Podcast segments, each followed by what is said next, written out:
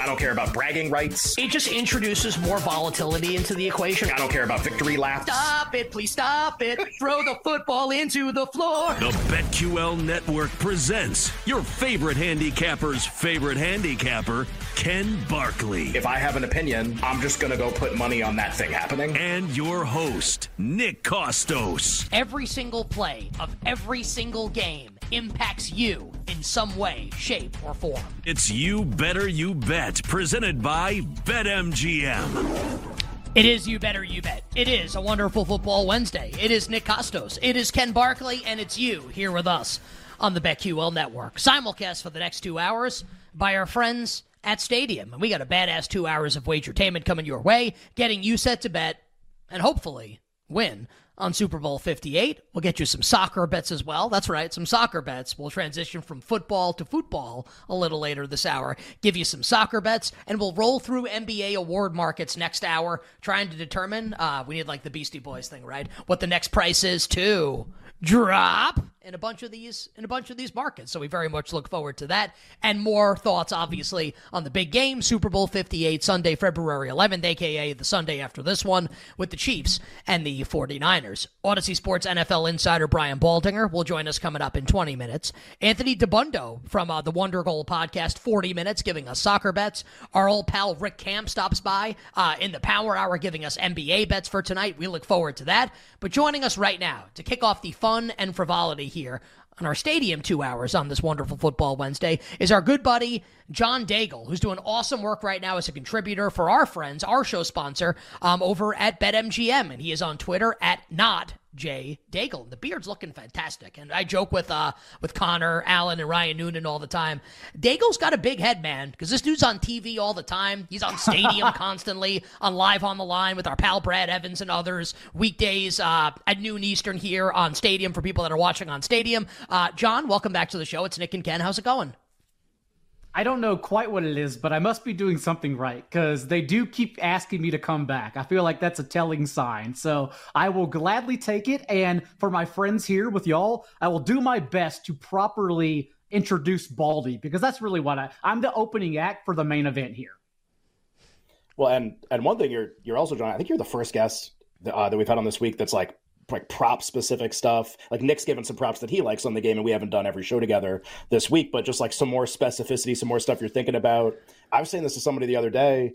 Like the prop markets was like are open everywhere, and they're like all open. It's like feels like so early, but now that it's legal everywhere, everyone wants to be first. So like we've had these numbers up for a really long time to kind of already think about, which is really cool. But why don't we just do the side and total first, though?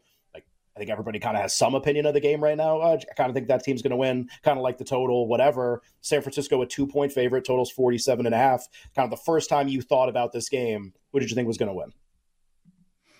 I have Chiefs money line already. And honestly, did I oh. lock it up too early? Perhaps because the number will probably grow, and I kind of hate it because it's going to be the square side, most likely, given how well Kansas City has played, because they've had plus matchups throughout the postseason. But for a lot of different reasons, I think the Chiefs have the best matchup here as well.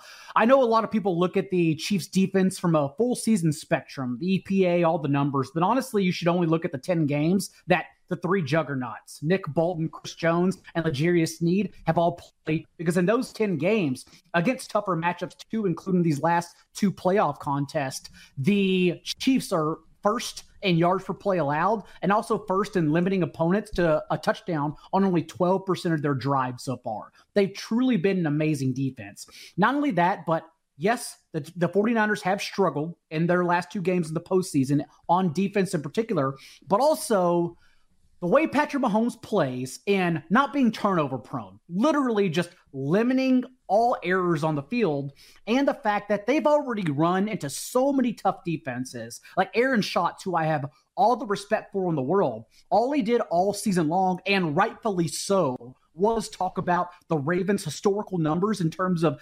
DVOA defense. And then we saw that didn't even matter against Kansas City whatsoever. And it's not just the Ravens. Everyone talked about how great the Bills defense was and how they pieced together all the missing parts. And I understand the Bills linebackers, they were down to only three active guys. In a couple plays in that game, they were down to only two linebackers available altogether. And that's why Calvin, Travis Kelce so easily dunked on them shallow and over the middle of the field. But the Chiefs have also run into the Dolphins when they're at full strength with Jalen Ramsey mid year and Bradley Chubb, the Jets where they were an elite defense, unlike those last two weeks when the Jets obviously just started stopped tackling altogether and they're all in Cabo getting ready for the offseason. They played some amazing units and it didn't matter at all. The Chiefs still eked out wins. So to me, including with Steve Spagnuolo and Andy Reid getting a couple weeks to game plan to address their weaknesses in the front seven and stopping the run as a below average run defense in that span, I think honestly the Chiefs have all the edges here in this game.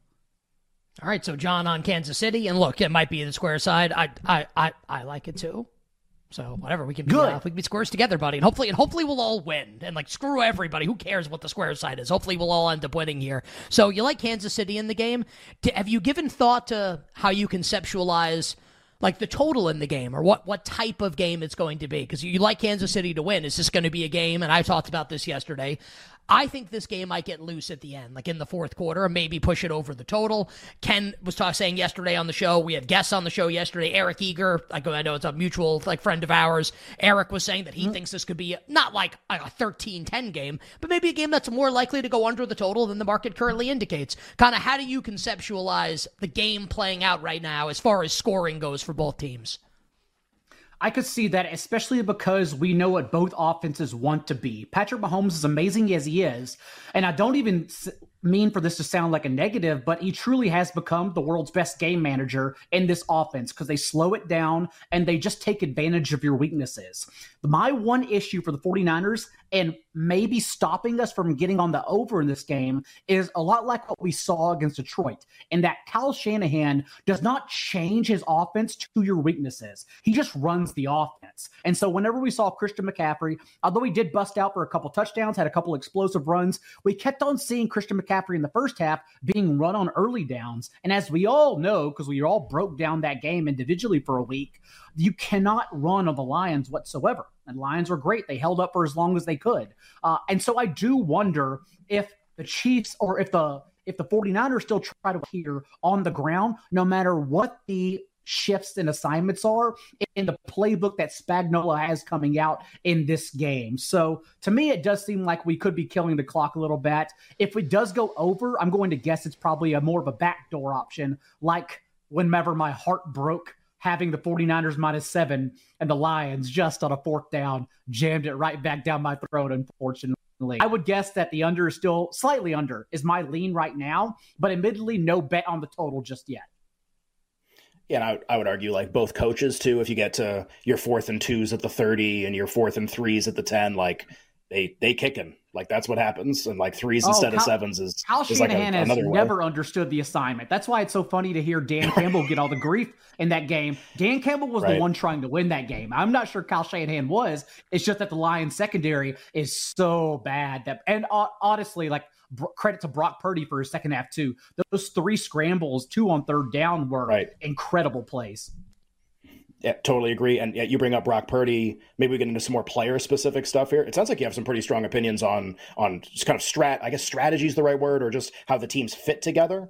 Um, you mentioned like the Chiefs' run defense, and maybe they can shore that up. Advantages that the Chiefs might have, maybe they slow it down, which is kind of been their mo, especially in the second halves of the games. So, how do you see that lending itself in terms of player performance? Maybe we do the Chiefs first it's been like really concentrated, right, on like a, a, very small like skeleton of players, right? It's like Rashee Rice, Kelce, and Pacheco, and that's it. And it's like never anybody else unless it's the most important play of the game and MVS catches the pass. But like besides that, it's like every other guy. It's like these three players. Um, do you have like a strong opinion which one of the three you'd like to bet over on? Which one you think could succeed against San Francisco? Like how do you see KC's offense in this game?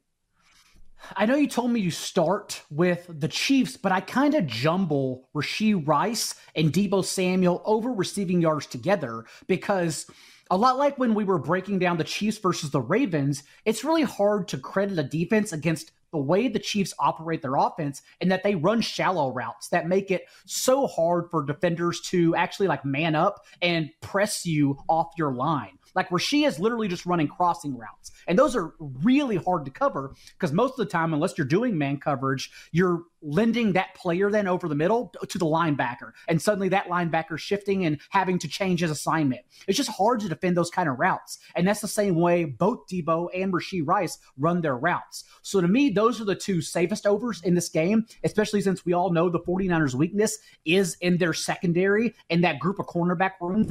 Even in the playoffs, we've seen opposing quarterbacks target heavily. Uh, and it's it's not going to be like a, a, prop bet for me. But I will say, last week, I think I'm the one who actually got BetMGM to add it on the book. And I don't even know, it's probably not even a sharp bet because we all know like the quarterback most likely will win MVP. Christian McCaffrey, McCaffrey has a couple touchdowns, will win MVP. But I did last week bet on the AFC defensive backs for Super Bowl MVP understanding who the NFC quarterbacks were, and Brock Purdy and Jared Goff both can get shook up very easily, as we've seen throughout the postseason, under pressure. And so I still think L'Jarius Sneed, as, as crazy as it is, I know Patrick Mahomes will probably win it, but L'Jarius Sneed's sprinkle at 25,000 to 1 is something that uh, I jumped on just last week whenever they added in the book for Super Bowl MVP. Good stuff. You better, you better hear with Nick and Ken on a Wednesday. We are talking Super Bowl 58 with our friend John Daigle, contributor for our friends over at BetMGM. And make sure you're uh, following John on uh, on Twitter or X or whatever they're calling it. Lots of good stuff coming up in the near future from our pal John Daigle on Twitter at not Jay Daigle. All right, John. So you gave us good stuff on Kansas City, long shot bet on Sneed, uh, Super Bowl MVP. You talked a little bit about Deebo Samuel. Outside of Deebo, what would you say your favorite San Francisco 49ers related prop is right now? Even if you haven't bet it, like what's something that you think like I am going to bet this if you haven't already as it regards the San Francisco 49ers in this game? If it's a game where we think Brandon Aiyuk, and I don't even know if there's a cornerback in the league that can actually man up Brandon Aiyuk, but the way he runs his routes, again, Kindle Vildor. as more. Uh, okay, yeah, sure. as uh as more of a wide receiver, uh, like L'Jarius Sneed, whenever he like we even saw the Tyreek Hill tweet whenever he joked that L'Jarius Sneed jammed him all the way to Cancun.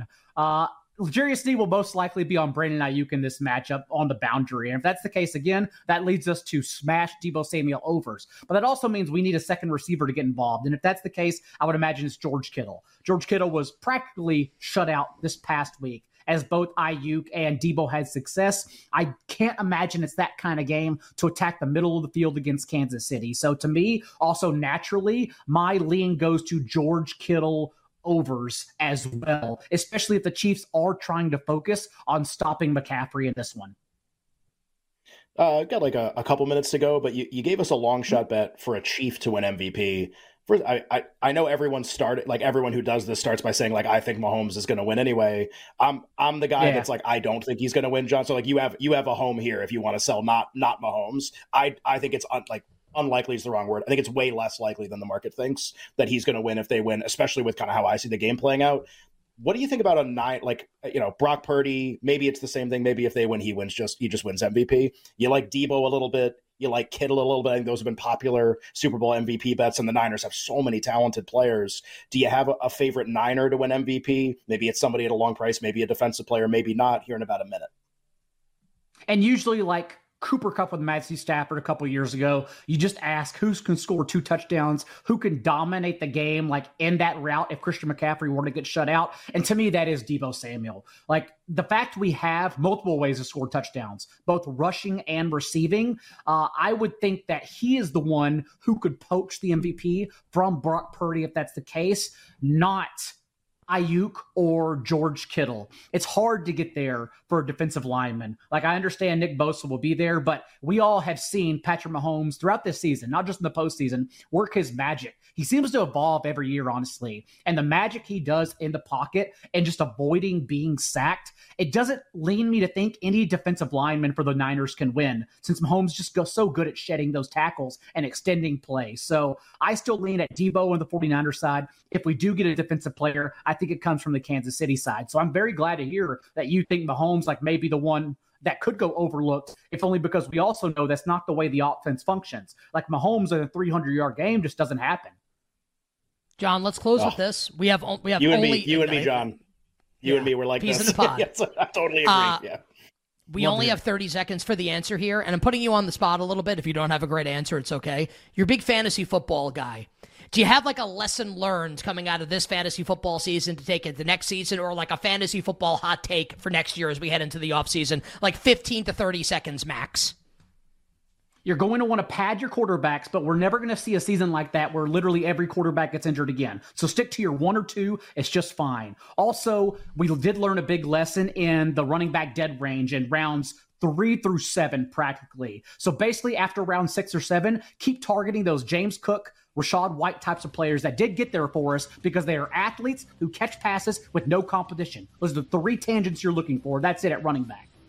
Yeah, I just, I I had a I didn't. I didn't even make the title game in any of my leagues this year, and I play in double digits. Very disappointing. Uh, John, this was not disappointing having you on the show on Twitter at not Jay Daigle. Right now, contributor for our friends at BetMGM. Make sure you're following John on social media for the latest on our pal John Daigle, and we appreciate his time on the show. Coming up next, Audacy Sports NFL Insider Brian Baldinger breaking down Super Bowl 58 with Nick and Ken.